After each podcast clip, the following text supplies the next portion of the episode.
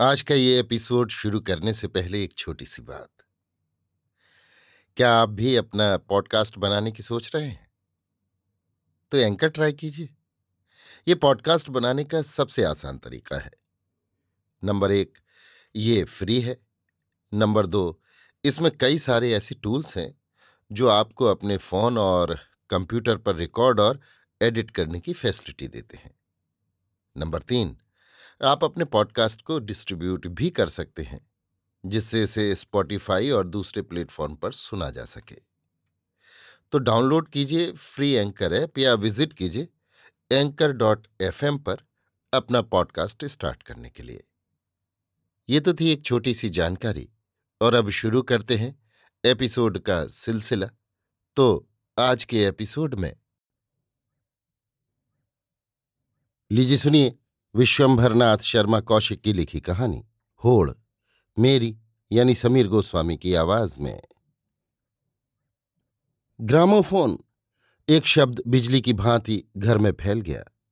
एक अष्टवर्षीय लड़का और एक द्वादश वर्षीय कन्या चिल्ला उठे। बाबूजी बाजा लाए। हल्ला मत मचाओ, कहकर बाबूजी ने ग्रामोफोन तख्त पर रखवाया। दोनों बालक बालिका उसे घेर कर बैठ गए। बालक ने टर्न टेबल पर उंगली रखकर उसे घुमाया। बाबूजी चिल्ला उठे, हैं, ये क्या करता है? बालक ने चट उंगली उठा ली। वो कुछ देर तक पिता की ओर सशंकित नेत्रों से देखकर बोला, इसे छूने से क्या होता है? पिता के बोलने के पूर्व ही बालिका बोल उठी, बिगड़ जाता है और क्या होता है? ये कहकर बालिका ने गंभीरतापूर्ण उत्सुकता से बाबूजी के मुँह की ओर देखा। मानो वो बाबूजी के मुख से अपनी बात का समर्थन सुनना चाहती है। बालक बोला, वाह बिगड़ेगा कैसे? घूमता तो हुआ ही है। बाबूजी बोल उठे, ऐसे घुमाने से बिगड़ जाएगा? लो, मैंने तो पहले ही कह दिया था। बालिका ने कुछ गर्व तथा बड़प्पन के साथ कहा। इसी समय बाबूजी ने चारों ओर दृष्टि दौड़ाई और पत्नी को वहाँ उपस्थित न पाकर कुछ खिन्न मुख से पूछा तुम्हारी अम्मा कहाँ हैं? बुला लाऊं? कहकर बालक अम्मा जी अम्मा जी पुकारता हुआ एक कमरे के भीतर घुस गया। इधर बाबूजी ने चाबी भरकर सुई लगाई और एक रिकॉर्ड चढ़ा दिया। रिकॉर्ड के शब्द घर भर में गूंजने लगे। इसी समय बालक अम्मा जी का हाथ पकड़े कमरे से निकला। बाबूजी ने मुँह बनाकर पूछा, कहाँ थी? घंटा भर हो गया आए, तुम्हारा पता नहीं? बच्चों की माता ग्रामोफोन का स्वागत करने के लिए द्वार पर नहीं मिली। ये बात बाबूजी को अच्छी नहीं लगी। पत्नी ने उत्तर दिया, जरा कपड़े वपड़े धर उठा रही थी। बाजा ले ही आए। तोबा, बाजे का स्वागत क्या इन्हीं शब्दों में किया जाता है? जिस वस्तु के लिए साल भर से लालसा लगी हो, उसकी प्राप्ति पर केवल इतना कहना कि ले ही आए। बाबूजी के उत्साह और उमंग पर तुषारापात हो गया। वो बाजी के पास से हट आए और कपड़े उतारने लगे। दोनों बच्चे बाजी के अत्यंत निकट बैठकर उसे कौतूहलपूर्ण दृष्टि से देखने लगे। कितने का मिला? पत्नी ने प्रश्न किया। जितने का मिला ले आया।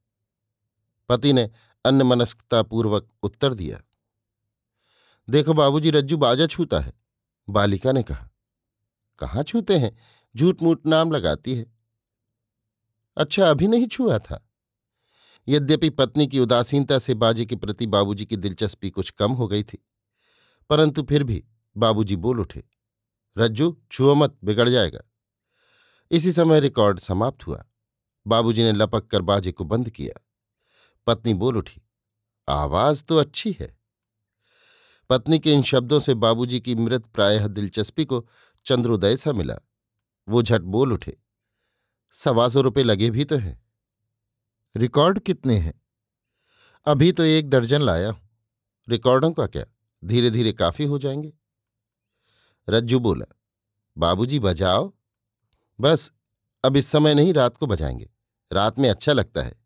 बच्ची की माता बोली हाँ हाँ रात में बजाएँगे, अभी रहने दो। बाबूजी ने कहा, अम्मा जी, मैंने देख लिया है, अब मैं बजा लूँगी। मैं भी बजा लूँगा। रज्जू बोल उठा हाँ तुम बजा लोगे तोड़ ताड़ के रख दोगे। बालिका ने मुँह बनाकर कहा। बाबूजी ने बाजा समेटकर एक किनारे रख दिया। उपर्युक्त बाबू मुकुट बिहारी लाल के पड़ोस में रामचरण दास नामक एक सज्जन रहते थे। ये महाशय मुकुट बिहारी लाल की अपेक्षा कुछ अल्पवयस्क थे। ऊपर से तो इन दोनों पड़ोसियों में सद्भाव था, परंतु रामचरण दास के हृदय में मुकुट बिहारी लाल के प्रति कुछ ईर्ष्या भाव था। रात के नौ बजे थे। रामचरण दास अपनी पत्नी सहित छत पर लेटे थे। इसी समय मुकुट बिहारी लाल के घर में ग्रामोफोन बजना प्रारंभ हुआ। रामचरण दास की पत्नी बोल उठी, लग पड़ता है मुकुट बिहारी बाजा लाए हैं? रामचरण दास बोले, लाए होंगे, क्या पता? दोनों चुपचाप होकर रिकॉर्ड सुनने लगे। रिकॉर्ड समाप्त होने पर रामचरण दास की पत्नी बोली, कैसा है? मामूली मालूम होता है, आवाज़ बहुत साफ़ नहीं है। आवाज़ तो साफ़ है, पत्नी ने कहा। क्या साफ़ है? आजकल ऐसे ऐसे बाजे बने हैं कि मालूम ही नहीं होता कि बाजा बज रहा है। यही मालूम होता है कि गाना बजाना हो रहा है। हाँ ये बात तो मालूम होती है। तब इसी से तो कहता हूँ मामूली है। तुम तो बाजा लाते ही रह गए। मैं जब लाऊँगा, तब बढ़िया लाऊँगा। मामूली बाजा कहो, कल ले आऊँ। परंतु मैं लाना नहीं चाहता। चीज़ लावे तब बढ़िया लावे, घटिया लाने से तो कोई लाभ नहीं। सुनो सुनो, ये रिकॉर्ड अच्छा है। क्या अच्छा है? रिकॉर्ड ऐसे बढ़िया बने हैं कि सुनो तो कहो। ये सब सस्ते रिकॉर्ड हैं बीस बीस आने वाले। बढ़िया रिकॉर्ड चार चार साढ़े चार चार रुपए के आते हैं। नीलाम से लाए होंगे। नीलाम में भला कहीं चीज़ लाभ से मिलती है। मैं लाऊँगा तो चीज़ नहीं लाऊँगा। हाँ और क्या? चीज़ लावे तो नहीं लावे। पुरानी चीज़ किस काम की? इसी प्रकार जब तक दोनों जागते रहे, टीका टिप्पणी करते रहे। यद्यपि दोनों को बाजा अच्छा मालूम हो रहा था, परंतु दोनों अपने अपने मनोगत भावों को दबाकर लापरवाही दिखा रहे थे। अंत में बाजा सुनते सुनते दोनों सो गए। सवेरे चार बजे शहनाई की आवाज़ सुनकर पहली पत्नी की आँख खुली। उसने जो गौर किया तो मालूम हुआ पड़ोस में वही रात वाला ग्रामोफोन शहनाई अलाप रहा है। इस समय रात के सन्नाटे में शहनाई की आवाज़ बड़ी भली मालूम हो रही थी।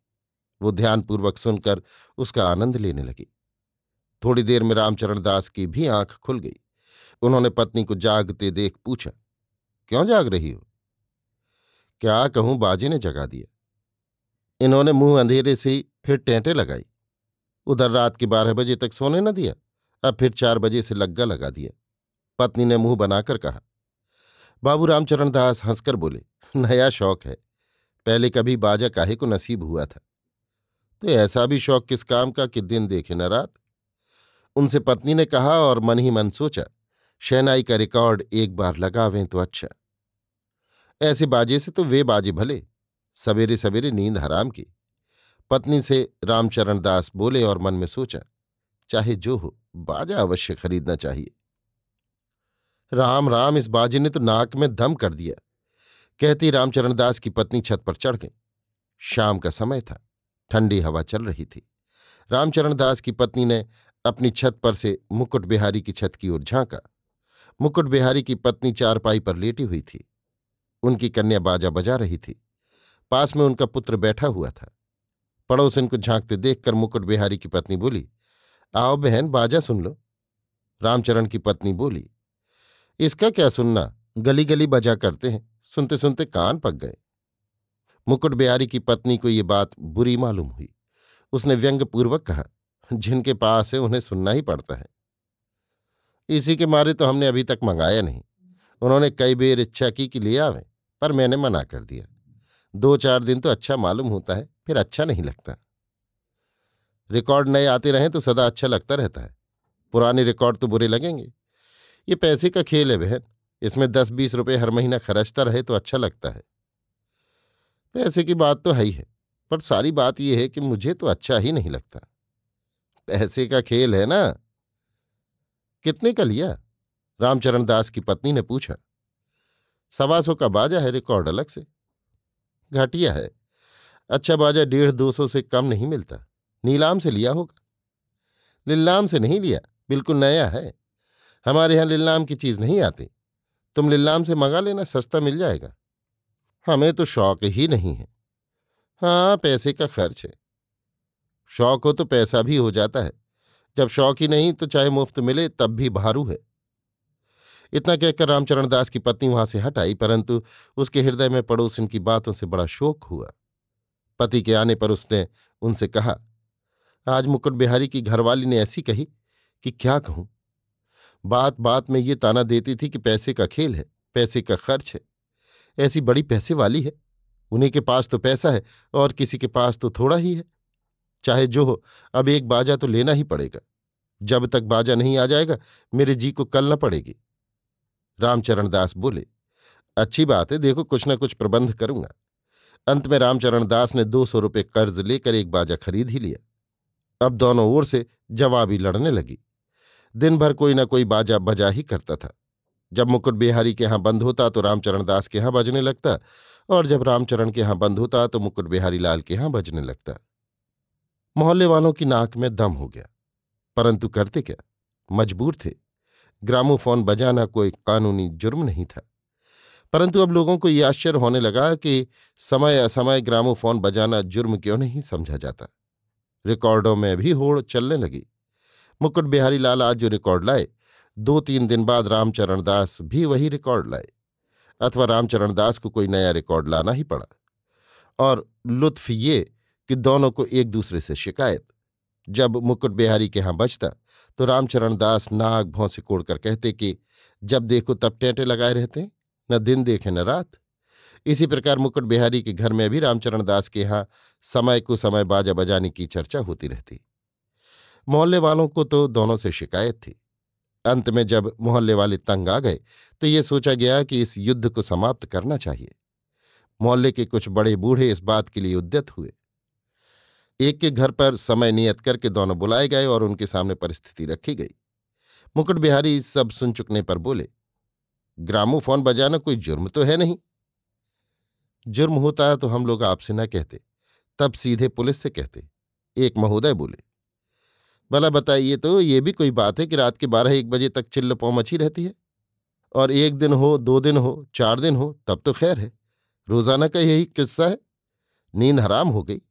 जहाँ जरा नींद आने लगी कि वहीं सवरिया ने मारा नज़र भर के, संवरिया साली की नज़र पड़ी नहीं कि नींद देवी रस्सिया तोड़ाकर भागी।